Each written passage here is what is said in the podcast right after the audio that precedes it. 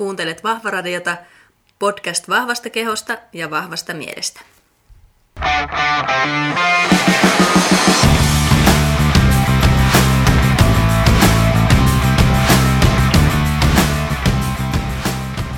Tervetuloa Vahvaradio 9. jakson pariin. Ja meillä on tälläkin kertaa mukana yksi aivan ihana ja mahtava vieras ja mennään vähän mun juurille takaisin, eli puhumaan treenistä ja palautumisesta. Murretaan myyttejä sillä osa-alueella. Ja tämä jakso on hyvinkin tehty yhteistyössä First Beatin kanssa ja siellä mun kollegat on kontribuoineet tähän jaksoon, joten kiitoksia heille kaikille siellä. Ja ennen kuin mennään jaksoon, niin muistuttelisin taas, että ö, muistakaa tilata podcastia, käykää lätkäsemässä ituneisissa niitä tähtiä, sinne se aina auttaa muita löytämään Vahvaradio, jotka ei vielä ole tätä kuunnelleet ja samalla myöskin kiitoksia tosi paljon viime jaksoon tulleesta palautteesta. Niitä on ollut aivan mahtava lukea kaikkia teidän oivalluksia ja, ja muita tuohon Arton jutteluihin liittyen. Jos semmoisia tästäkin jaksosta varmasti tulee, niin niitä taas otan mielelläni vastaan Facebookissa tai sitten sähköpostitse. Mutta tällä kertaa jätän lörpöttelyt lyhyeksi ja mennään suoraan asiaan. Tervetuloa ja mulla on täällä taas yksi ihana vieras paikalla ja tällä kertaa esimieheni on podcastissa puhumassa. Tervetuloa Niina Karstunen First Beatiltä. Kiitos, ihanaa olla täällä. Ja Niina on ollut aikaisemminkin mulla podcast-vieraana vanhassa showssa, Hanski ja Jaska showssa Savolahan Jaakon kanssa. Kuunnelkaa sekin, jos ette ole vielä päässyt siihen tutustumaan. Ja haluaisitko nyt Niina ihan tässä aluksi kertoa, että kuka sinä olet ja mitä sinä teet työksesi ja vähän niin kuin, että miksi sinä olet täällä? No siis, mä oon tosiaan Niina Karstunen ja täällä Jyväskylässähän me nyt oleillaan First Beatin toimistolla. Mä oon täällä hyvinvointiasiantuntijana ollut kohta kaksi ja puoli vuotta koulutukseltani liikuntafysiologi, eli ihan niin nenäpäähän sopii mulle tämä homma. Täällä on ihan huikeeta mielenkiintoista juttua pääsee tekemään ja nyt puolisen vuotta myös esimieshommissa, eli pyöritän omaa tiimiä, johon nyt sinäkin sitten olet tässä kuulunut hetken aikaa, eli hyvinvointianalyysien parissa puuhataan. Tehdään analyysejä, annetaan meille, meidän asiakkaille palautteita ja kaikkea hyvinvointiin liittyvää siis pyöritellään täällä päivät pitkät. Hyvä, kiitos. Ja Niina on ihana ja, ja tietää ihan hirveästi kaikesta ja täällä kun mulla on tullut aina sormi suuhun, niin sitten jos Niinalta kysyy, niin aina saa vastauksen. Mutta tuota, Niina on nyt täällä sitä tarkoitusta varten, että tänään puretaan myyttejä treenistä ja palautumisesta. Ja mulla on tässä kymmenen myyttiä nyt listattu ja sinä pääsit niitä murskaamaan sitten. Tämmöisiä tyypillisiä käsityksiä siitä, mitä palautuminen on, mikä on stressi ja, ja tuota, miten pitäisi treenata ja liikkua, niin niitä lähdetään lähdetään tässä miettimään. Mahtavaa, mutta... mulla on vasara tässä valmiina. Hyvä. Aletaan murskaushommiin. Loistavaa. Ja ensimmäinen nyt tähän alkuun on tämmöinen, että unen puutteeseen sopeutuu. Mitä sanoo Niina tästä väittämästä? No siis kyllä, samaa mieltä sopeutuu ehdottomasti. Ja mä kuulen ihan hirveästi mun asiakkailta sitä, että mähän pärjään neljän tunnin yöunilla tai viiden tunnin yöunilla ja sitten mä myöntelen heitä, että kyllä ihan varmasti pärjäät ja unen puutteeseen sopeutuu. Se on oikeastaan semmoinen evoluutionkin mukanaan tuoma juttu, että kyllähän meidän aivot ja meidän kroppa sopeutuu vaikka mihin ja ihan niin jaksetaan hyvinkin lyhyillä yöunilla, mutta tota, kysymys kuuluukin, että tarviiko siihen sopeutua.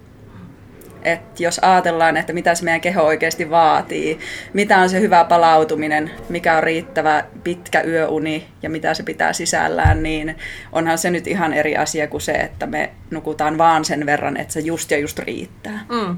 Ja tuossa Tuossa voi puhua niin kuin monessa muussakin asiassa, että millä niin kuin pärjää versus mikä on sitten se niin kuin optimimäärä. Niin. Esimerkiksi unta, että olisi oikein niin kuin elinvoimainen ja, ja muuta. Että varmaan se, tämä liittyy tähänkin unikysymykseen.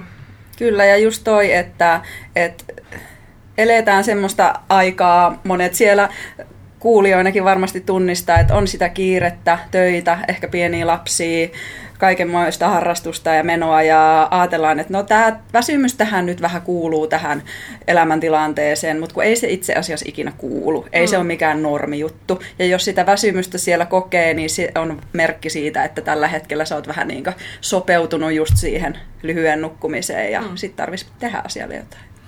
Ja ehkä silleen, miten itse aina mietin sitä asiaa, niin on, on myöskin se, että okei, että, että siihen niin tottuu, että siinä mielessä sopeutuu, mutta sitten niin fysiologisesti ei sopeudu siihen, että, että jos sä nukkusit vain viisi tuntia, että sä jotenkin harjoitat sun elimistöä siihen, että sillä niin pärjäisin, se ei niin kuin ole totta. Joo, toi on ole? ihan hyvä pointti, että, että tota, ei meidän kehossa käy sillä lailla, että jos me jatkuvasti tarjotaan sille viien tunnin yöunia, niin se jotenkin tehokkaammin ottaa sieltä sitä palautumista pois. Ei se mene niin. Jos me ajatellaan vaikka kännykkää, niin eihän sekään so- sopeudu siihen, että jos me ladataan se aina 60 prosenttisesti täyteen, niin eihän se samalla latausajalla yhtäkkiä lataudukaan 100 prosenttisesti täyteen. Mä käytän aina tämmöistä kännykkävertausta, kun mun mielestä se on niin hyvä. Et, ja kun mä tiedän, että suurin osa meistä nukkuu sillä lailla, että me ladataan vaan se meidän oma 60 prosenttisesti täyteen, mm. niin ei se siinä, ei siinä käy niin, että siinä samassa ajassa yhtäkkiä se latautuu nopeammin. Tosi hyvä pointti. Mm. Toi, toi on tosi kuvaava ja hyvä esimerkki. Aion varastaa sen käyttöön hyvä. nyt ehkä jatkossa. Niin. Ja sitten kännykällekin käy niin, että jos sä aina lataat sen puoliksi täyteen, niin itse asiassa sille akullehan käy niin, että se alkaa pikkuhiljaa kulumaan nopeammin ja nopeammin tyhjäksi. Aivan totta. Niin meidän kroppa tekee ihan samaa.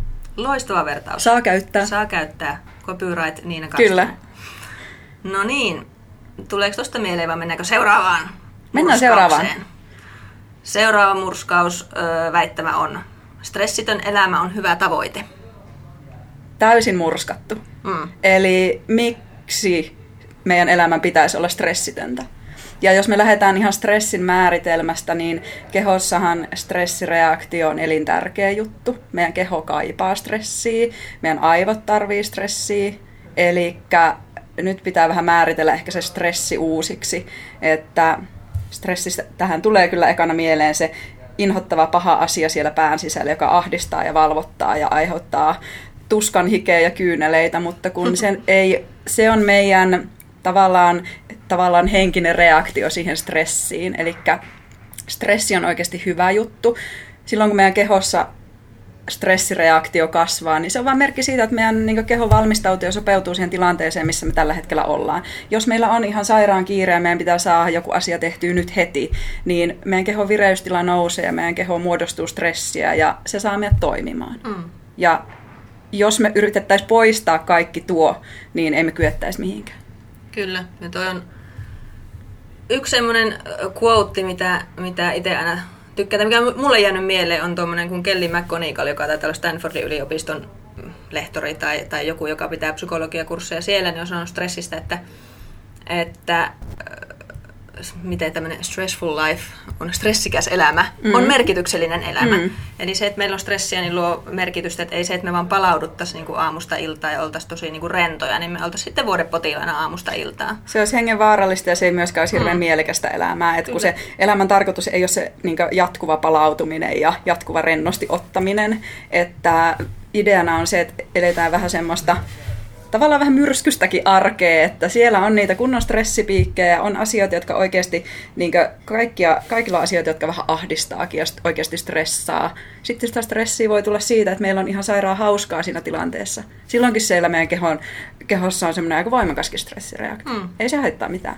Hyvä meidän pitää, niin, meidän pitää vaan palautua siitä säännöllisesti. Mm. Ja tuo, että positiivisetkin asiat tietyllä tavalla on niin kuin voi olla fysiologista stressiä niin. meidän keholle, kun puhutaan stressistä, että se, että me pyritään siihen, että olisi vain mahdollisimman vähän stressiä, ei ole se niin kuin nyt tämän stressin määritelmän mukaan niin se, mikä on välttämättä hyvää tavoitekaan elämässä. Niin, jos sä mietit semmoista sun, että mikä olisi sun semmoinen maailman siistein lempparipäivä, niin sehän on semmoinen, että siellä olisi tosi paljon hauskaa tekemistä perheen ja kavereiden kanssa, ja jos sä mietit, että sä oot vaikka päivä jossain huvipuistossa, ja sit käyt vielä tekemään jonkun lenki, josta sä nautit, ja syömässä hyviä kaikkea, niin kyllä mä ainakin semmoisen päivän jälkeen ihan poikki. Mm, kyllä. Ja sit siitä siitä vaatii, keho vaatii, että nyt tarvii unta ja palautumista, niin se on konkreettinen merkki siitä, että se positiivinenkin asia on keholle stressiä mm. siinä hetkessä. Esimerkiksi tämä podcastin tekeminen. Mm.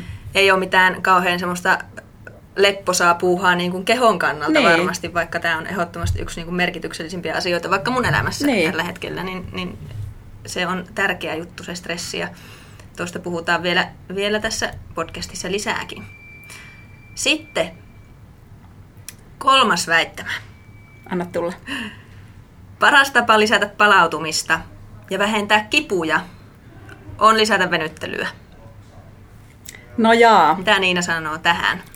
Öö, joillekin kyllä, mutta riippuu tietysti, että mistä ne kivut johtuu, mitä, mistä sun keho kaipaa sitä palautumista. Et jos sulla on vaikka, sä oot tehnyt kovan treenijakson, sulla on ollut vaikka viikko kovaa treeniä ja sitten alkaa lihakset olla jumissa ja näin, niin kyllä meidän keho kaipaa sitä kehohuoltoa ja venyttelyä ja vapaa-päivää, niin silloin ehdottomasti kyllä. Mutta sitten kun ajatellaan taas, että jos vaikka hartiat on jumissa siitä, että me ollaan istuttu kahdeksan tuntia päivässä koko viikko koneella, niin en mä siihen lähtisi ohja, niin laittaa pelkästään venyttelyä ja makoilua sohvalla, vaan että ehkä lähdetäänkin tavallaan kuormittaa vähän sitä kehoa. Lähdetään liikkuu ja kierrättää verta siellä kropassa ja sitten ne kivut häviääkin sitä kautta. Hmm. Ja just, että mikä on tietenkin se syy siellä taustalla on tärkeä. Toi, on, toi väittämä on täysin niin kuin minulta peräisin oleva asia siinä mielessä, että kuulen paljon sitä, että ihmiset aina sanoo, että, että mulla on niin kipeät hartiat, mun takareet on tosi tiukat, tuntuu, niitä särkee, että pitäisi venytellä enemmän, että joo, mä oon tosi huono, kun mä en ole venytellyt, että pitäisi niin kuin venytellä. Että jostain syystä tosi monelle suomalaisille tämä venyttely on nyt tämmöinen niin kuin juttu, millä niitä kipuja ja kireyksiä yritetään saada pois, kun monesti on sitten loppujen lopuksi kysymys siitä, että on vain istuttu niin paljon, että pitäisi vaan saada verta kiertämään ja niin kuin liikkeelle päästä, että se sitten jo vaikuttaisi asiaan enemmän. Niin ja muutenkin tuo venyttely, että et se on muutenkin vähän semmoinen aina silloin tällöin semmoinen kuuma peruna, että minkäla- miten pitää venytellä ja kaikkea, niin nykyään taitaa olla niin eniten, eniten suositaan sellaista, että itse asiassa se lihaksen ja niin kuin, tämä venyminen sitä kautta, että me laitetaan liikettä sinne kehoon, niin se itse asiassa pitää yllä sitä parempaa liikkuvuutta paljon paremmin. Että ei tehdä mm. vaan semmoista, että mä venytän takareita minuutin, vaan että lähdetäänkin tekemään semmoista niin liikkeen kautta sitä Kyllä. venytystä. Niin. Ja just nämä, mitä vaikka mun asiakkaat tietää, että treeniohjelman alussa on nämä dynaamiset venyttelyt, venyttelyt, mitkä on siis liikettä, jonka kautta koetetaan parantaa sitten liikkuvuutta siihen itse treeniin, niin on olennainen osa sitten ainakin ainakin mun treeniohjelma. Mm. Hyvä. Mutta joo, liikkeelle siis, ja sitten jos liikkuu, niin eihän se venyttely huonokaan asia ole. Ei missään nimessä, mutta kannattaa vähän miettiä, että miksi kolottaa ja kiristää. Niin, kyllä. No niin, nyt tässä ollaan hyvässä vauhissa. Sitten tämmöinen mun suosikki, niin tämä seuraava myöskin, väittämä numero neljä. Tee treeni täysillä tai älä tee ollenkaan Ai että. kirosana perään. Kyllä. että tota, turhais lähtee, jos ei ehdi sitä tuntia tehdä. Tai turhais lähtee, jos ei tunnu missään. Go hard or go home. Niin, että tää on ihan bullshittia. Hyvä. Se tuli Et, siinä siirrytään Kyllä, joo, ei tässä sen kummempaa sitten. No avataan hei avataan vähän. Öö, ensinnäkin kovalle treenillä on aikansa ja paikkansa, mutta me ei voida vaan niin aina liikkua silleen, että me kehitetään meidän kuntoa, mm. että et se on niin kuormittavaa ja siellä on hirveät harjoitusvaikutukset. Ja itse asiassa se kuntohan ei ikinä kasva just siinä, kun me tehdään sitä liikuntaa, vaan se kasvaa siitä, kun me niin sitten palaudutaan sen kuormituksen jälkeen.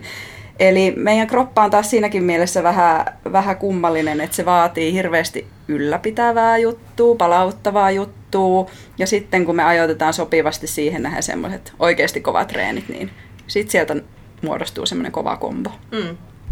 Ja se, että aina päätyy asti, niin sitten jossain vaiheessa tulee vaan se hetki, että tulee niin täydellinen off-vaihe, eli täytyy sitten niin ottaa takaisin palautumisessa myöskin sitä, että jos aina tehdään täysillä.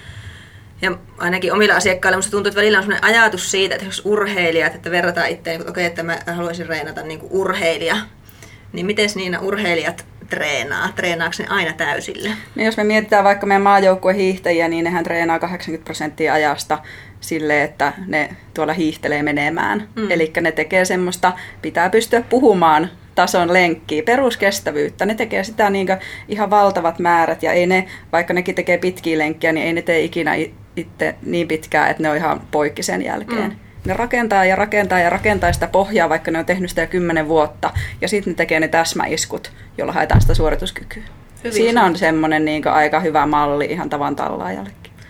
No mitä sitten siinä, jos tähän väittämään jumiudutaan vielä hetkeksi, niin, niin tuota, okei, sulla on niin kuin ruuhkavuodet, oot 35, sulla on kaksi lasta, työhommat ja, ja sitten siihen neljä kertaa viikossa käyt vetämässä crossfit-treeneissä sit sinne verenmakuun asti, niin mitä sitten tapahtuu? Onko se hyvä juttu? No, kaikki kuormitus on kuormitusta. Ja ylipäätänsä jo, että sä treenaat tosi kovan treenin, niin se saattaa aiheuttaa, varsinkin jos se on siellä iltaan painottuneena, niin saattaa aiheuttaa sen, että se seuraavan yön palautuminen kärsii, jolloin sulla on vähän kuormitusta sillä kropassa ja se seuraava päivä edellyttää sitä, että nyt pitäisi niinku tehdä jotain kevyempää, että sä saat taas niinku ne voimavarat kasvatettua. Sitten kun me mietitään että sitä niin kokonaiskuormitusta, että kun valitettavasti harvan ihmisen arki on semmoista, että se ainoa kuormitus tulee sieltä treenistä, vaan itse asiassa isompia juttuja saattaa tulla siitä, että sä teet oikeasti pitkän henkisesti tai fyysisesti haastavan työpäivän ja sitten siellä on vielä kotona lasten aikatauluttu lasten aikatauluttamista, mm. näiden harrastusten aikatauluttamista kuskaamista ja kuskaamista ja... ja kotitöitä ja kaikkea. Et itse asiassa se suurempi kuormitus tulee monella kaikesta muusta kuin sitä liikunnasta. Me ollaan kuormittuneita ja sitten kun me lähdetään tekemään vielä se kova treeni siihen päälle, niin ei meidän keho vaan kestä. Mm se, se meidän uni kärsii siitä niin paljon, että me ollaan koko ajan nyt sitten siinä tilanteessa, että se akku ei ihan ikinä latautu täyteen. Mm. Ja sitten se, se, mitä on haettu sillä treenillä loppujen lopuksi, on se kunnon kasvu esimerkiksi, niin. tai vaikka rasvan palaminen tai, tai lihaks, lihaskasvu tai muu, niin se on niin kuin paljon hankalampaa toteutua siinä, siinä vaiheessa, kun sun kokonaiskuormitus on niin iso, iso sillä treenillä, mitä, mitä tota, ihmiset sitten monesti tekee, että tehdään ihan täysillä. Niin. Sen takia sitä pitäisi vähän säädellä. Ei siinä mitään, etteikö kovia treenejä saisi tehdä, että mä otin kova treeni vastainen, teen itsekin niitä, mutta, mutta se, että se ei voi olla koko ajan. Niin, ja rytmittäistä ja on tavallaan itsellekin armollinen, että, että jos oikeasti tuntuu siltä, että nyt mulla on ihan niin eväät syöty, että niin kuin, mulla ei ole yhtään voimia. Sitten siellä harjoitusohjelmassa lukee se, että nyt pitäisi mennä tekemään se maksimitreeni, niin, niin älä mee. Mm. Näytä sille vähän keskariin sille treenille, että, että mä lähden nyt kävelemään ja tehdään huomenna sitten se kova treeni. Että rytmittää oikeasti se oman jaksamisen mukaan sitä. Mm.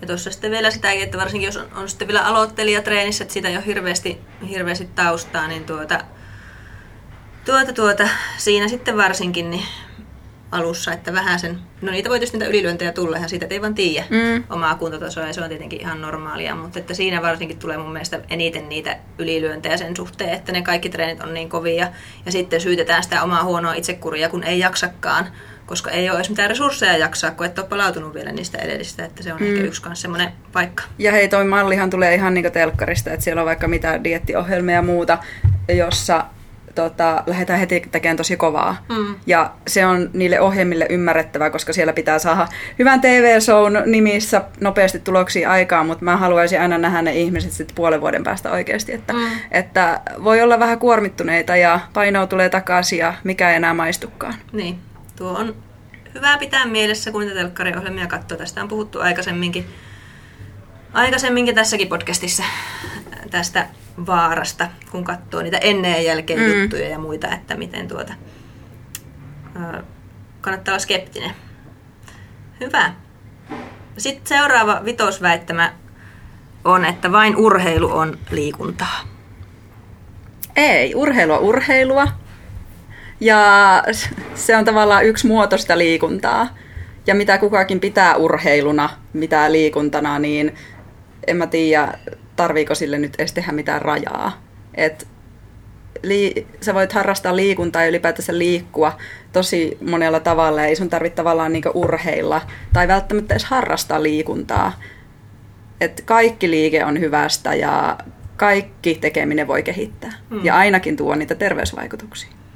Me eletään niin kuin urheiluhullussa kansassa ja välillä aina ihmisiltä kuulee sitä, että kuitenkin se liikunta ja se urheilu ei niin kuin kiinnosta, joten täysillä tavalla niin kuin kategorisoidaan se liikunta pois niin kuin omasta elämästä, koska kokee, että ei ole urheilullinen ihminen. Ja sitten ei tehdä mitään. Sitten ei tehdä mitään. Kun taas meidän keho ei niin kuin diskriminoi sitä, että millaista liikettä meille tulee, että ei ne meidän esi-isät siellä jossain savannilla on niin välttämättä crossfittia tehnyt tai muuta, vaan niillä on ollut vähän muut hommat mielessä, että, että ei se tarvi olla joku laji, mitä harrastaa, vaan niin kuin liike, itsessään on tärkeää. Niin ja itse asiassa kun miettii henkilöitä, jotka urheilee ja harrastaa vaikka jotain lajia, esimerkiksi neljä tai viisi kertaa viikossa joku tunnin treeni, niin jos sä et sen ulkopuolella liiku ollenkaan, sä istut töissä, sä meet autolla töihin ja töistä kotiin ja sohvalla sitten istut ja ajattelet silleen, että no niin, että mä harrastan liikuntaa, että mä kuitenkin niin treenaan kovaa neljä tuntia viikossa, niin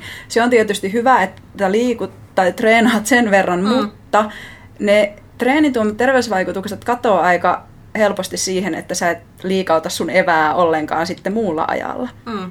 Eli sen liikunnan tai urheilun harrastamisen lisäksi niin terveyden kannalta kaikista tärkeintä olisi se, että me pidetään sitä meidän kroppaa vaan liikkeessä. Mm, kyllä, ja just noiden kipujen ja muiden niin. ää, vielä niin kuin vastapainoksi, mitä tuosta aikaisemmin puhuttiin, että, että ei se urheilukaan välttämättä jumeilta pelasta, jos sit loppuajan vaan istuu niin. esimerkiksi toimistossa. Se voi itse asiassa vaan pahentaa sitä, niin. koska kovaa urheileva kroppa niin kaipaa aika paljon semmoista palauttavaakin liikettä. Kyllä, tosi hyvä pointti. Ja tuosta olen itse ollut silleen, että nythän täällä Jyväskylässä minäkin olen oppinut tämän urheilullisen elämäntavan, kun olen tullut tänne Jyväskylän Utopiaan tuolta Ruuhka-Suomesta. Ja täällä on siis ollut ihana pelata lentopalloa ja hiihtää ja pelata tennistä ja kaikkea. Siis mä oon kokeillut niin monta lajiakin täällä jo tähän mennessä, että, mitä, että se on tuonut paljon iloa elämään ja, ja niin kuin muuta. Ja monethan, jotka joukkoilla ja varsinkin tekee niin kuin itsekin, niin eihän sitä ajattele edes liiku. En mä niin kuin liikunnan vuoksi sitä pelkästään tee, tai se ei ole se pääasiallinen syy, vaan se on se sosiaalinen puoli siinä ja se peli. Mulla on ihan tämmöinen voitto aina mielessä, haluaa niinku voittaa, ei se voiton takia, vaan se, että se voiton tavoittelu on mukavaa. Että en ole sille huono häviäjä kyllä, mutta, mutta tuota... Niin ne kaikki sanoo. Niin, varsinkin kun useinkaan en voita. joten joten tuota, niin, niin, voiton tavoittelu on se mun niin kuin, oma se kiva juttu niin kuin kaikissa peleissä. Mutta sitten mä aina on sillä tavalla niin kuin tietyllä tavalla kriittinen, että, että sitten kun on se urheilija-identiteetti, mutta ei ole opittu koskaan niin kuin sitä, että liike on tärkeää, miksi se on tärkeää, niin sitten monesti sitten tämmöinen niin kuin urheilija, no sanotaan, että tosi paljon tullut asiakkaita vastaan, jotka on kymmenen vuotta sitten pelannut jalkapalloa aktiivisesti neljä kertaa viikossa. Ja ne vieläkin sanoo mulle, että he on jalkapalloilijoita, vaikka kymmenen vuoteen ei tehty enää yhtään mitään niin se ei se pelkkä identiteetti niin kuin pelasta sille, että silti pitää sitä matalan tason liikettä ja sitä arkiliikettä kanssa sinne niin kuin jollain tavalla sisällyttää siihen omaan elämään. Mm. Ja jos yksi asiakas kysyy multa kerran tosi hyvin, että, että kumpi on parempi, että mä urheilen mm. kolme kertaa viikossa tai vai että mä liikun päivittäin. Niin aivan ehdottomasti se päivittäin liikkuminen. Ja. Koska se miettii, että mikä tuo sulle sitä niinkö, ö, terveyttä ja tota, tämmöistä toimintakykyä ja kaikkea, niin se päivittäinen liikkuminen nimenomaan. Mm. Et ei sen urheilun tarvi olla sun juttu. Ei sun tarvi innostua pallopeleistä tai hiihtolenkeistä tai juoksemisesta tai mistään, mutta jos sä menet päivittäin 10 minuuttia vartin poljet töihin suuntaansa ja käyt kävelen kaupassa, niin sä voit saada siitä niin tunnin liikettä. Kyllä. Ja sitten kävelet rappuset vähän käytät sähköpöytää tai muuten käppäilet tuolla, niin siinä on aika mm. avot. Ja sitten, en mä tiedä, en ole mitään tutkimuksia sitä nyt itse nähnyt, mutta just semmoiset ihmiset esimerkiksi, jotka on luonteeltaan semmoisia, että ne ei mennä niin pysyä paikallaan, niin voisi ainakin kuvitella, että ne niin aineenvaihdunnallisesti kuluttaa enemmän, siis ihan peruspäivänäkin, koska on vähän semmoinen tyyppi, tyyppi että on vaikea niin istua pitkiä aikoja mm. esimerkiksi tai muuta. Osahan tämmöisiä. Kyllä tämmöisiä niin kuin häröilijöitä niin sanotusti. Niinpä. Sitten siinä. Joo, ja tuohon liittyen, kun mietitään painonpudotuksen kannalta, niin semmoisella arkiaktiivisuudella on niin yllättävän iso vaikutus mm. siihen meidän kulutukseen. Et siitä voi niin todella helposti ihan arkiaktiivisuutta lisäämällä saakin sen painon putoamaan ilman, että alkaa edes tekemään niitä hikitreenejä neljä kertaa viikossa. Mm, kyllä, hyvä asia. No sitten Väite numero kuusi. Treenaaminen on hyvä tapa ansaita illan baarikierrossa. Henkisesti varmaan kyllä, mutta voi kroppa raukkaa. Mm. Et no ylipäätään se, jos me mietitään baarikierrosta, että mitä se alkoholi tekee meidän keholle, tästäkin puhutaan kohta lisää, Joo. mutta tota, alkoholihan niin suoraan sanottuna tuhoaa sen meidän seuraavan yön. Ja sitten kun me herätään seuraavaan päivään, niin meidän voimavarat onkin aika vähissä. No, sitten kun me tehdään se treeni aamulla, josta meidän pitäisi kuitenkin palautua. Ja jotta me palauduttaisiin sitä optimaalisesti, me tarvittaisiin sitä hyvää yöunta ja hyvää syömistä ja tämmöistä. Niin sitten kun me yhdistetään tämmöinen, niin että asia, joka asettaa meidät hirveäseen palautumisen tarpeeseen ja asia, joka tuhoaa sen, niin itse asiassa terveellisempää sun keholle olisikin pelkästään lähteä viettämään se baari-ilta, kuin että sä teet tosi kovan treenin alle ja sit sä lähdet viettämään sen baari-illan, koska sit se kroppa on kyllä tosi kovilla. Mm. Tuo on tosi aika yleinen, mitä tulee vastaan, niin on just se, että okei, okay, että nämä on niinku kaverin polttarit, niin nyt mä käyn niinku siitä hyvästä vetämässä niinku ikään kuin ensin tosi kovan treenin, jotta sitten on ansainnut niin ne kalorit ja muut, mitä sitten alkoholista ja muusta tulee.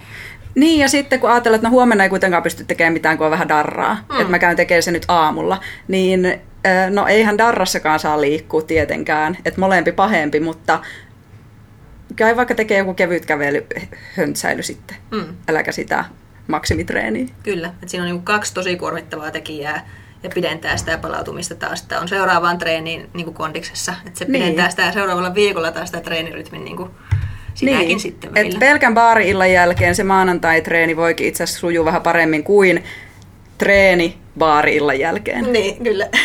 Just näin. No sitten seuraava liittyy tähän väite numero seitsemän. Yömyssy nollaa päivärasituksista ja parantaa uta lempiaiheeni alkoholi. Tästä voisi jutella ikuisesti Jutella ja tosi pitkään, koska tämä on niin, tää on niin paradoksaalista tämä alkoholi. Ja tästä saa yleensä meidän asiakkaidenkin kanssa parhaat keskustelut, koska tämä on niin yllättävää, että mitä se alkoholi tekee. No, mitä me luullaan, että se tekee? Alkoholihan rentouttaa ja se saa monet nukahtamaan paremmin ja siitä se yömyssy käsitys tuleekin. Ja se on ihan niin totta, että näin on, koska alkoholihan lamauttaa meidän aivoja se saa semmoisen mukavan, onnellisen, puutuneen olon aikaa ja saattaa sitten nukahtaa vähän paremmin. Tuo oli ihanasti sanottu. Mä haluan mennä tänään nyt lamauttamaan aivojeni terassille vähäksi aikaa. kyllä. Ja joo, sitä se tekee. Illalla pari, pari bisseä siihen, niin kyllä rentouttaa pitkän työviikon jälkeen. Mutta... Öö, koska meidän täytyy pysyä hengissä ja hereillä, niin se meidän koko muu keho joutuu vähän niin skarppaamaan ja pitämään niitä aivoja hereillä ja se meidän muu hermosto oikein niin herää ja syke nousee ja meidän keho oikein aktivoituu siitä alkoholista, koska sitä aivojen lamautumista vastaan pitää taistella, niin se tekee sen, että sitten kun me mennäänkin vaikka nukkumaan alkoholivaikutuksen alaisena, niin se meidän uni on tosi pinnallista. Mm. Se on semmoista stressiunta, Kyllä. Se ei oikein palauta. Nukut, mutta et palaudu oikeasti niin. siitä päivärasituksista. Toi on, se on niin ristiriitaista, koska se monella ihmiselle tuo sen tunteen, että se uni on syvää. Niin. Sitten kun siihen niin kuin, se fysiologinen fakta, mitä vaikka hyvinvointianalyysistä saa, niin se on niin ristiriidassa sen, myöskin se tuntemuksen kanssa, että itse asiassa se heikentää niin. tosi paljon sitä sitten. Ja toi on muuten jännä, kun sanoit, että kun siitähän tulee just, että varsinkin jos on vähän enemmän ottanut, niin semmoinen olo, että mä oon nukkunut niin syvästi. Ja kai sä nyt nukkunut syvästi, kun sä oot ihan niin sammunut, kun sä menet siihen sänkyyn ja sit sä sitä omasta sarkofagista heräät samassa asennossa aamulla ja sitten on niskat jumissa, niin totta helkatissa susta tuntuu, että sä oot nukkunut syvästi, kun sulla ei ole yksikään lihas liikahtanutkaan siellä yön aikana. Kyllä. Niin, mutta ei se uni kauhean hyvä ole ja sun itse asiassa tämmöinen pikku knoppitieto, mm. niin sun syke saattaa olla semmoisena yönä, kun sulla on siellä alkoholi, niin jopa 15 lyöntiä korkeammalla Jep. kuin tavallisesti. Ja toi tieto on mulle semmoinen, että mä oon aina sille, että anteeksi kroppa. Mm, kyllä, se joutuu paukuttaa niin. siellä töitä ihan oikeasti. Niin. Sydänparka. Niinpä.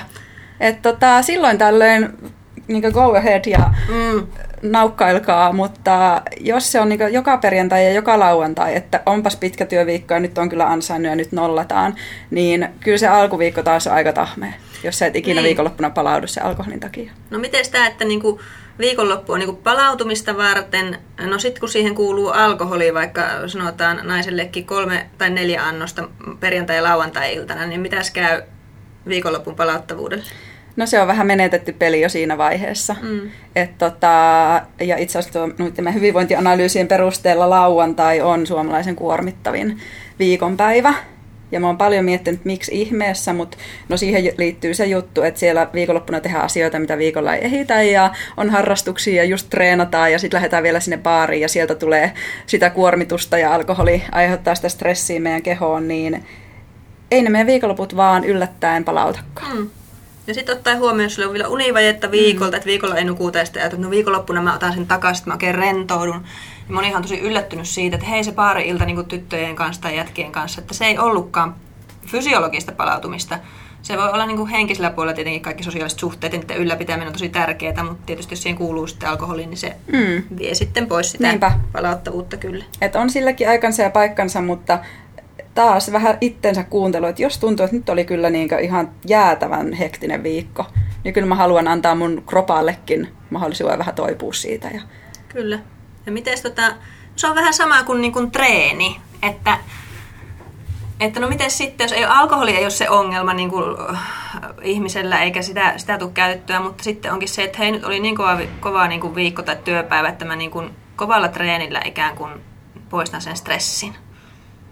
Joo, se on taas se meidän niin henkinen puoli ja henkinen ajatusmaailma siitä, että saadaan oikea ajatukset irti irti siitä ja myönnän, että itsekin joskus sorrun tähän, mutta sitten taas, Minäkin. Niin, sitten taas muistaa, että ai niin, että, että miten mä nyt opetan, että pitäisikö mä itsekin elää, täällä, elää sen mukaan, että kun se liikuntakin on aina kuormitusta ja mitä kovemmin me liikutaan, niin se enemmän se kuormittaa, eli se on tavallaan stressiä stressin päälle. Niin sen takia miettii, että saisinko me jollain muulla tavalla ne ajatukset pois, että lähdenkin käveleen tuonne luontoon ja kuuntelen vaikka linnunlaulua tai vaikka jotain äänikirjaa tai jotain. Mm. Ja sitten, se, sitten vaikka lauantaina, kun se perjantain stressi on sieltä purettu, niin lauantaina lähdetään tekemään vähän se kovempi treeni. Tosi Esimerkiksi. Että just se, että no tästä sitten joku väärä leukahan voisi sitten sanoa vaikka seuraavan väittämän, eli että no jaa, että sitten pitäisi vaan sohvalla maata niinkö, että, että sekö tässä nyt on se sun pointti. No ei. Mm. että molempi pahempi. Mm. Ääripäät on aina vähän silleen, niin kuin, että, että ei lähdetä kärjistään kumpaakaan niin. suuntaan, koska sekin me ollaan taas huomattu noista mittauksista, että kun on, ihmiset on kuormittuneita ja stressaantuneita ja väsyttää, niin ei se niinkö nukkuminen ja makoilu ja niin sanottu palautuminen, niin ei se pitemmän päälle enää palautakaan meitä. Et sä voit olla tosi väsynyt, vaikka sä nukut 12 tunnin yöunia, jos se sun y- yöuni on itsessään huono laatusta ja se johtuu vaikka siitä, että sulla on tosi huono kunto. Mm. Että se, se aiheuttaa aina sen, että se meidän kroppa ei ihan niin skarpisti pelaakkaa ja palaudu.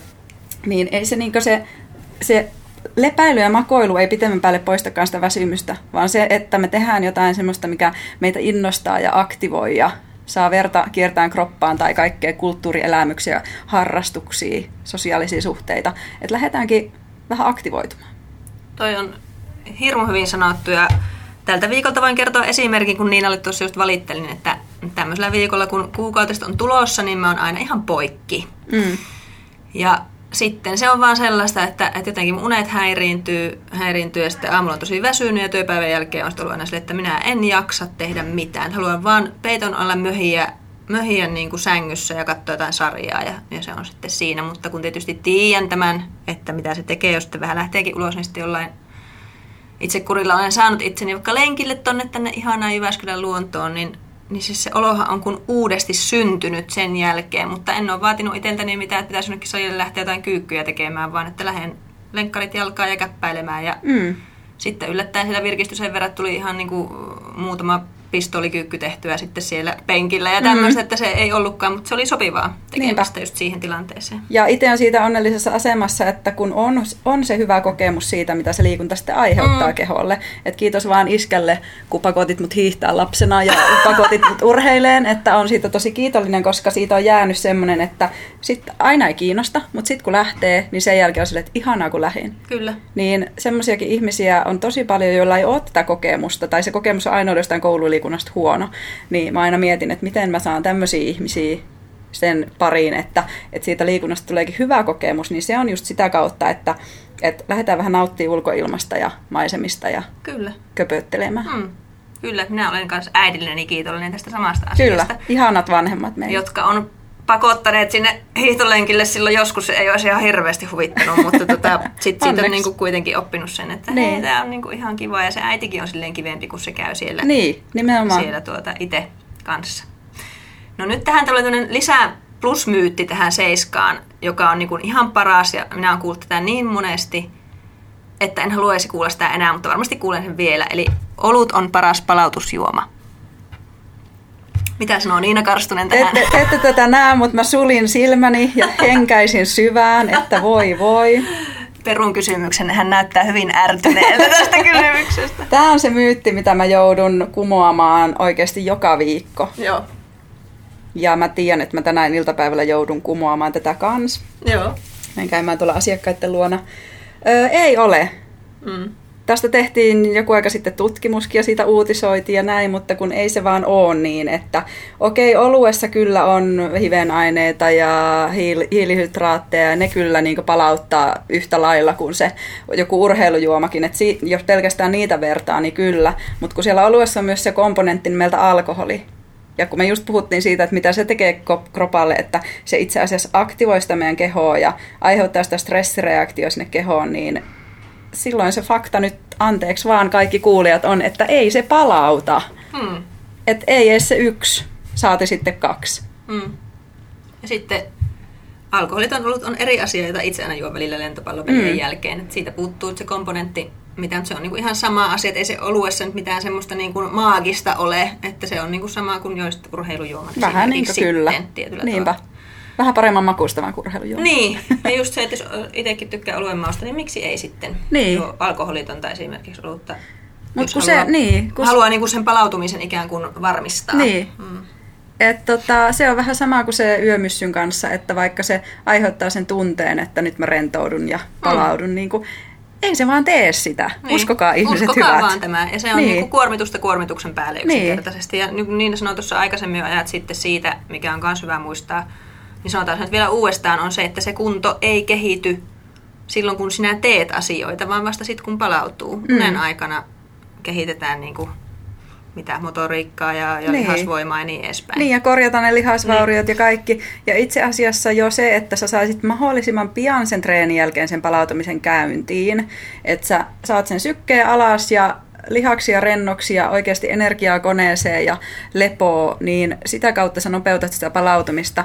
Ja koska alkoholi tekee aina sitä, että se siirtää sitä meidän palautumista eteenpäin, niin silloin sen alko, alkoholipalautusjuoman avulla saatat pari-kolme tuntia siirtää sitä palautumista eteenpäin ja se voi olla se ratkaiseva juttu, miksi seuraavan päivän treeni ei kulje. Mm, just niin.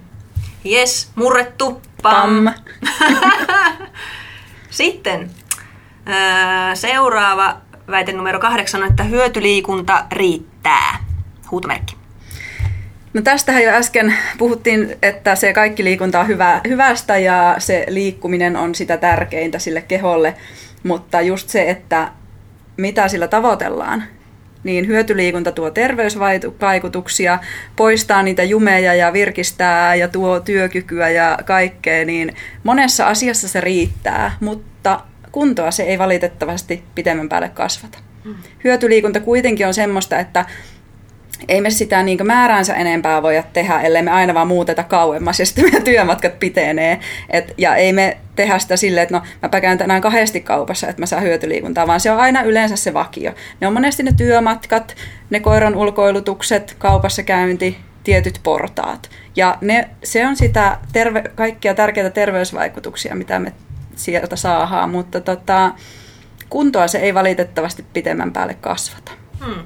Alkuun tietysti, jos sä et ole pitkäaikaan tehnyt mitään ja sä lähdet liikkumaan, niin se semmoinen työmatkakävely, niin kyllä sun kunto voi aika kohistakin kasvaa siinä, hmm. mutta vaan tietylle tasolle asti. Kyllä.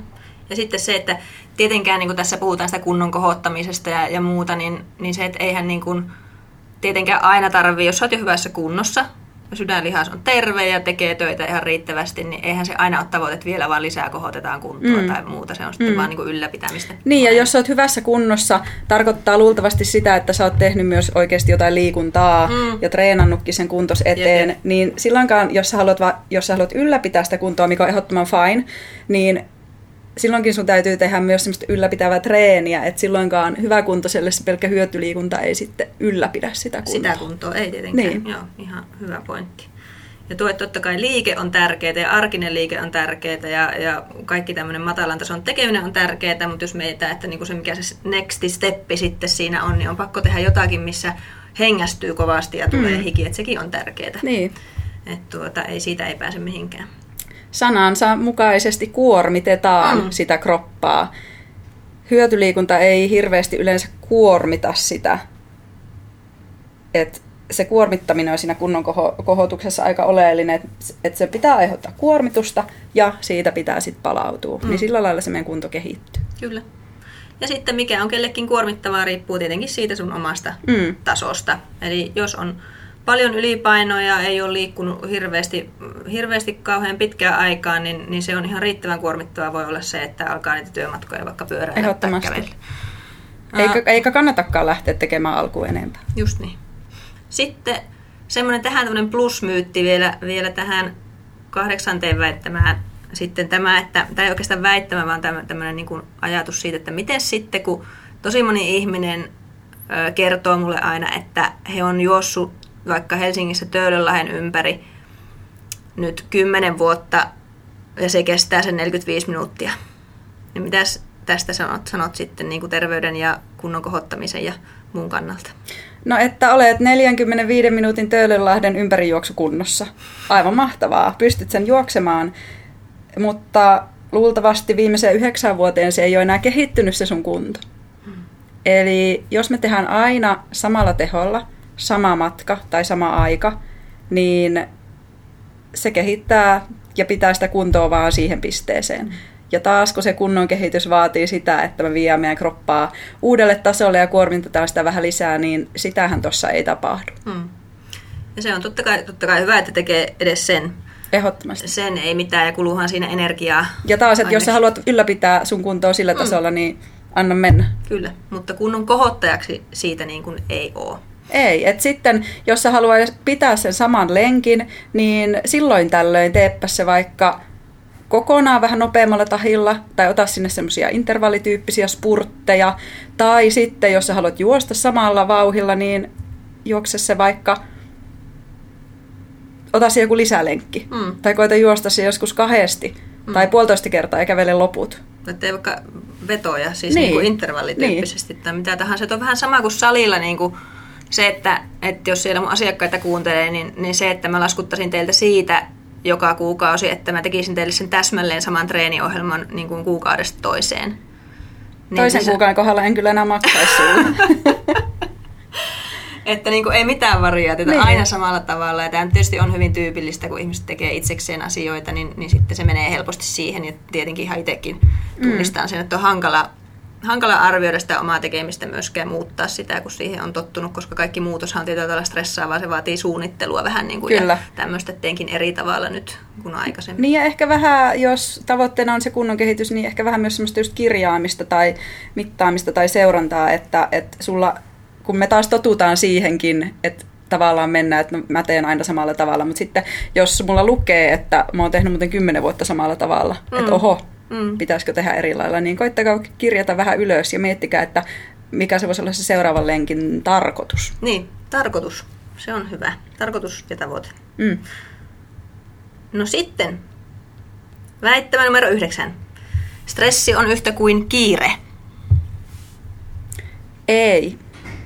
Ei? Ei. kiire kyllä aiheuttaa stressiä, mutta ei kaikille. Mm se stressi pään sisällä koettuna, niin se on, se on meidän niin kuin, tavallaan semmoinen henkinen reaktio siihen toimintaan. Eli jos on hirveä kiire, niin se on vähän persoonastakin riippuvainen ja siitä, miten se ollaan totuttu ja ollaanko me odotettu sitä kiirettä, miten me ollaan valmistauduttu siihen, niin joillekin se on todella stressaavaa. Että ne menee ihan, että aa, en pysty tekemään mitään, kun on niin kiire. Ja jotkut saa itsestään vaan enemmän ja enemmän irti. Mm. Eli se kiire kyllä aiheuttaa jokaisen kehossa sen stressireaktion, koska se nostaa meidän kehon vireystilaa, että me selvitään siitä kiireestä. Mutta se, miten me koetaan se, on tosi yksilöllistä. Mm. Ja öö, Mika Häkkiseltä kysyttiin, heitän Mika Häkkiskortin, Mika Häkkiseltä kysyttiin kerran, että miten hän käsittelee silloin kun hän ajo, ajo formulaan, niin niitä stressaavia hetkiä ja tavallaan tietoa siitä, että mitä tahansa voi tapahtua hän voi kuolla miten tahansa, että eikö se aiheuta hänelle stressiä, niin hän sanoi, että hän käsittelee sitä sillä lailla, että hän tiedostaa, että näin voi tapahtua. Hän on valmis siihen, että ratti voi yhtäkkiä irrota. Ja sama juttu meillä, että kun me tiedostetaan, että katsotaan vähän sitä kalenteria, että okei, näyttää siitä, että ensi viikolla on kiire. Tai että en, seuraava palaveri on aika kiireinen. Niin sitten kun me tiedostetaan ja ollaan valmistautuneita siihen ja ollaan sille, että tämä on kiire, mutta näin mä tästä selviän. Niin se itse asiassa vähentää sitä stressiä mm. meiltä. Ja se, mikä tässä niinku kans niinku oma, että ihmiset puhuu sitä, että on niinku paljon stressiä ja, ja muuta, että on niinku hyvä ymmärtää sekin, että mitä, mitä se muu kuormitus on. Tai että stressi on muutakin kuin sitä kiireen tunnetta, että se voi olla just sitä alkoholia, mistä mm. puhuttiin. Mm. Tai että se onkin siellä se oikea niinku tekijä, mikä sua stressaa paljon enemmän kuin se kiire. Tämä on mun toinen lempiaihe. No niin. Mä heitän kanssa yhden heitä, plussan, heitä. koska ö, työtä syytetään monesti siitä, että kun on niin sairaan stressaavaa ja se, kun se monesti kohdistuu siihen, että kun töissä on se kiire, niin sitten se ajatellaan, että se työ on se, mikä mua stressaa ja ikävä pomo ja toi työkaverin naamakin nyt vähän tympi ja kaikkea tuommoista. Mm. Et se on monesti se, ajatellaan, että se on sitä työtä, joka mua stressaa. Mutta sitten kun me vähän tonkin syvemmältä sen ihmisen elämää, niin me huomataankin, että se oikeasti se stressi tulee sieltä vapaa-ajalta. Se tulee sieltä alkoholista, liian kovasta treenistä tai vastaavasti liian huonosta kunnosta, jostain parisuhdeongelmista, jostain tämmöisestä. Ja kaikki se, mitä sä teet siellä vapaa-ajalla, niin saattaa laskea sitä sun stressisietokykyä, jolloin se työ tuntuu kiireiseltä ja stressaavalta. Kyllä, kaikki vaikuttaa kaikkeen. Mm. Mm. Eli ei niinkö lähetä välttämättä muokkaan sitä työtä, että mun pitää pitää pitempiä taukoja tai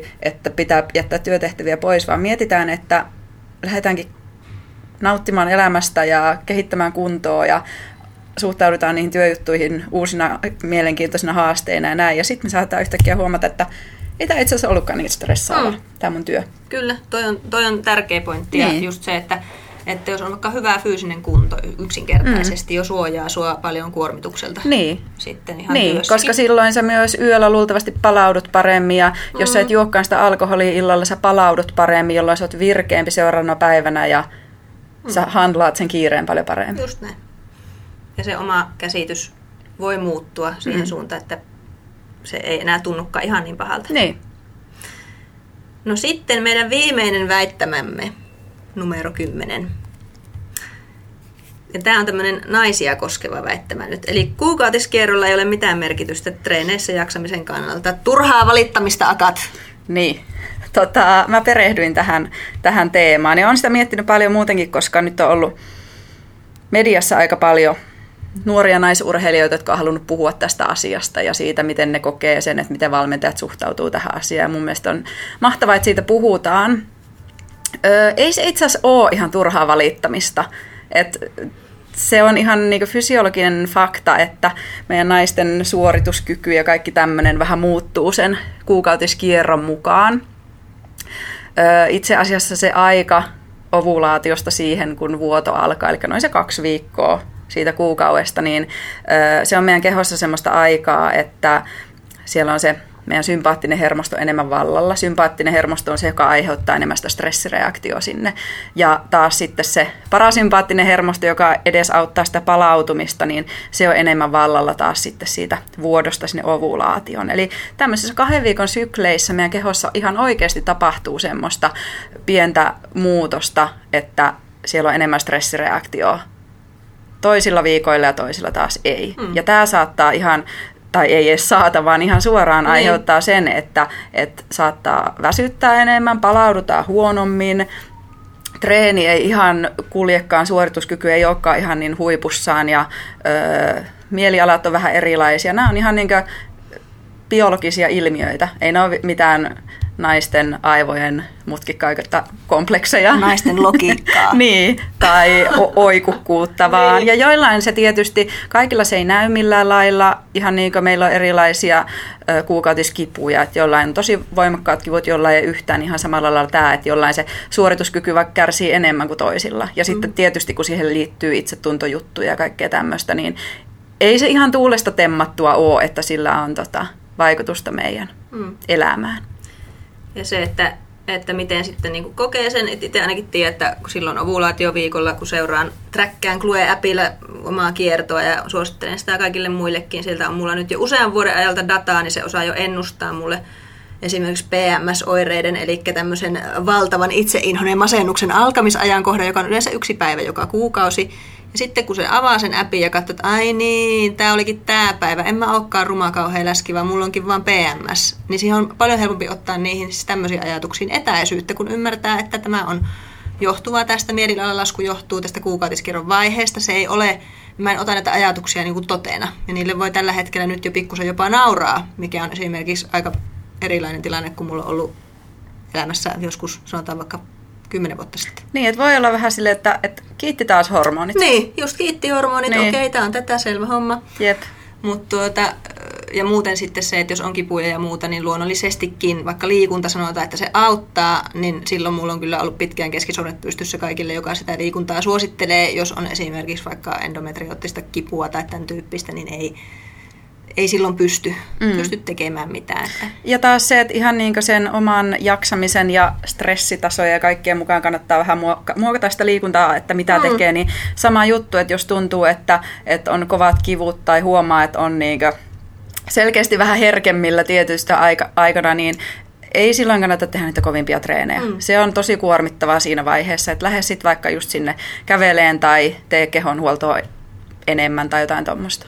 Tällä tai ihan vaan makaa. Siis niin. Saa myös maata. Ja tällä hetkellä esimerkiksi itsekin on jaksottanut treenit niin, että, että tota, tämä viikko, kun se on se pahin hetki ja mun itsetunto on muutenkin matalammalla, niin, niin silloin tuota, sitten ei ole vaatimuksia itselle tehdä mitään treenejä, eikä mitään sellaista, että nyt mulla ei ole itsekuria, kun mä en niin kuin pääse sinne salille tekemään niitä, vaan sitten tehdään niitä luontokävelyitä ja, ja tämän tyyppistä lentopallon pelaamisia kevyesti, jos, jos kykenee ja muuta. Että on myöskin sillä tavalla armollinen itselleen, että ottaa huomioon, että tämä on tämä aika ja sitten tehdään näitä juttuja. Ja esimerkiksi vaikka jos miettii, kun teen painoharjoittelutreeniä ja muuta, niin esimerkiksi jos mulla on vaikka kyykkynelosia tehtävänä salilla, niin sitä ei semmoisella hauraalla mielentilalla ihan niin kuin lähe, vaan silloin kun mulla on niin kuin se itsetunto tapissa, että mä pystyn tähän, ja se on sillä ovulaatioviikolla, tiedän sen, tiedän sen muutenkin, ja siinä se pari viikkoa keskittyy silloin niihin isoihin nostoihin esimerkiksi. Mm.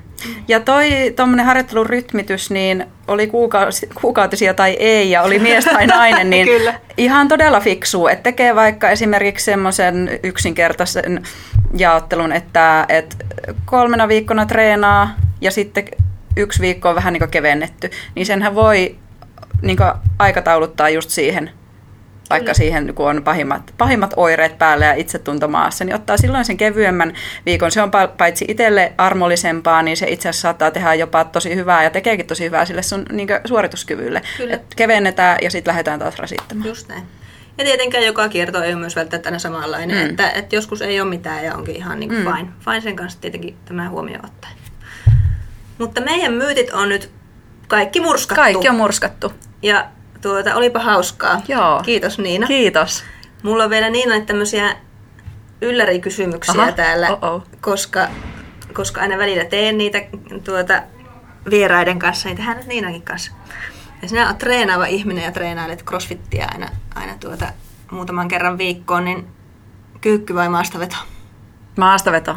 Täh? Ehdottomasti. Ihan väärä vastaus. Mulla on kyykky ehdottomasti. Ai jaa. Ei, ei. Onpa hauskaa. No, penkki vai pystypunnerus tangolla? Mm, vas, ennen vastasin penkki, mm. mutta nyt vastaisin pystypunnerus. Me ollaan ihan eri. mutta okay. viime, viime tällä alkuviikolla oli penkkitreeni ja se oli kyllä kans ihan sairaan mm. siistiä, että vastaan molemmat. Pystypunneruksessa on niin ärsyttävää se perseellä puristaminen ja Joo. se niin kuin keskivartalon hallinta on niin raskasta. Jotenkin se on paljon kivempaa penkki. Samaa mieltä, mutta siksi mun pitää tehdä sitä. Just näin. Hyvä pointti. Aivan. Aina ei voi Aivan. tehdä vaan mikä on kivaa, Niinpä. vaan mikä on tarpeellista. Okei. No, mikä olisi semmoinen kirja, mitä suosittelit lue- luettavaksi? Tuleeko mieleen tässä vaiheessa? Voi olla täysin faktakirja tai, tai sitten tota, mikä tahansa lempikirja. Kysyn monesti tätä kirjajuttua siitä syystä, että mun on tosi vaikea löytää lukemista aina itse ja otan suosituksia vastaan. Kysyn niitä öö, vierailta. Jos haluat ahdistua, niin tämä jääkiekkoilija Tommi Kovasen Kuolemanlaakso äänikirjana toimii ja okay. luettuna kertoo... Aina haluan, varsinkin tässä Kyllä. PMS. kertoo Vaiheessa. jääkiekkoilija aivovammoista. Todella ahdistava, silmiä avaava kirja. Mm. Ihan sairaan hyvä. Okei, okay. Kuuntelin sen, kun ajoin Jyväskylästä Helsinkiin ja takaisin. selvä. Enkä voinut lopettaa, koska se vaan naulitsi mut kuuntelemaan. Niin just. Joo. Kyllä. Ei mikään hyvän nähdään. mielen kirja, mutta Niin. tosi hyvä. No se on, se kuulostaa hyvältä. No jos, kun tässä puhuitte aikaisemmin siitä, että, että tota, olisi tämmöinen kiva päivä, että saisit itse niin päättää kaiken, mitä tapahtuu, niin päätetään siihen kysymykseen, että minkälainen olisi Niina Karstusen paras päivä ikinä? Ääk. Nyt täällä on tämmöinen, Niina on tämmöinen pikkutyttömäinen ilme, sille, jes, mitä pääsinkään tekemään. Mm, no, mä haluan sanoa työpäivän, koska mun mielestä töissä on tosi siistiä ja mulla on ihana tiimi. En ihmettele. Ja täällä on oikeasti tosi hauskaa, että monesti on aamulla semmoinen, että en jaksa herätä, voinko vaan jäähä. Mutta sitten kun mä tulin tänne toimistolle ja tuolla on joku tyyppi urpoilemassa, niin kuin äskenkin oli vähän tuommoista Ai kaikenlaista haastetta tuolla, ju, jumppahaasteita, niin tota, tota, täällä tulee aina niin sairaan hyvä fiilis. Mm. Niin mä ottaisin työpäivän siihen alkuun. Sitten mä lähtisin crossfittailemaan, koska mä oon siitä nyt niin innostunut. Hmm. Tosi siistiä. Ja sitten mä lähtisin siitä kavereitten kanssa vähän saunomaan ja syömään iltapalaa ja katsomaan jotain sohvaperunoita. Ja Oi. kommentoimaan niitä, koska parasta ikinä. Siis sohvaperunat on parasta ikinä, Joo. se on kyllä totta. Kyllä. Se varmaan munkin ideaalipäivään. Kaikista parasta olisi vielä, jos itse saisi olla sohvaperunana kommentoimassa Joo, siis mä oon ajatellut, että meidän mun kaveriporukan pitäisi tota, päästä siihen ohjelmaan. samaa mieltä Joo. olen ollut mieheni kanssa, että me Kyllä. Mutta Mut semmonen päivä. Joo, Ei en- mitään kummallista. Niin. En ihmettele, kuinka moni voi sanoa, että unelmapäivään kuuluisi töitä. Se Niin. on kyllä aika kova Et vastaus. on aika onnellisessa asemassa, että voi sanoa noin. Hmm. Mutta hei, tämä oli ihan mahtavaa. Kiitos Niina ja ehkäpä tulevaisuudessa voit tulla toiseenkin jaksoon vielä murtamaan myyttejä. Kiitos. Nyt meillä mennään näillä. Ja kiitoksia ja se on moro. Moikka.